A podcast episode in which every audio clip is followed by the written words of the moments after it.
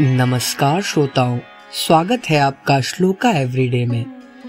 आज का श्लोक है, इस ज्ञान पर आधारित।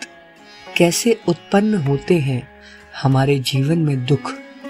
आइए प्रारंभ करें आज का श्लोक।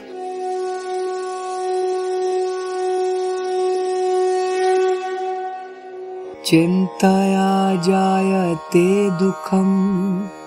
नान्यथेति निश्चयी तया हीनः सुखी शान्तः, सर्वत्र गलित स्प्रह